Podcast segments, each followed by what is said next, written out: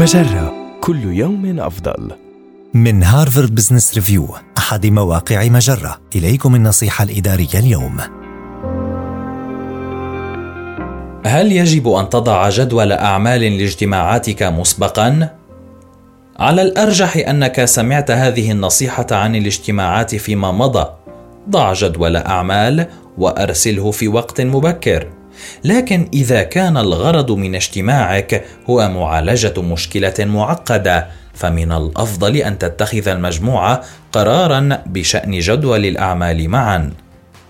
خصص ما نسبته 10% إلى 15% من إجمالي وقت اجتماعكم للاتفاق على جدول الأعمال.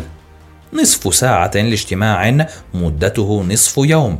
وساعتان لاجتماع مدته يومان ابدأ الجلسة بممارسة العصف الذهني الفردي حتى يتسنى للموظفين تكوين آراء حول الأفكار التي يجب أن تناقشها المجموعة، ثم أطلب منهم نشر أفكارهم على ملاحظات لاصقة ليراها الآخرون، دون الكشف عن هوية من كتب كل ملاحظة.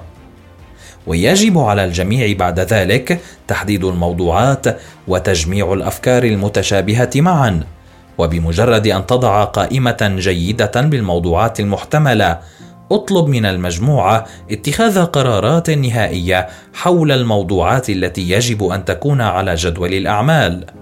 قد تستغرق هذه العملية وقتا طويلا لكن إجراءها معا سيضمن إشراك جميع المشاركين وتمتعهم بالسلطة على العملية والنتائج.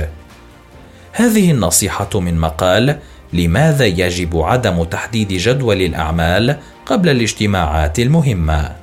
النصيحة الإدارية تأتيكم من هارفارد بزنس ريفيو أحد مواقع مجرة.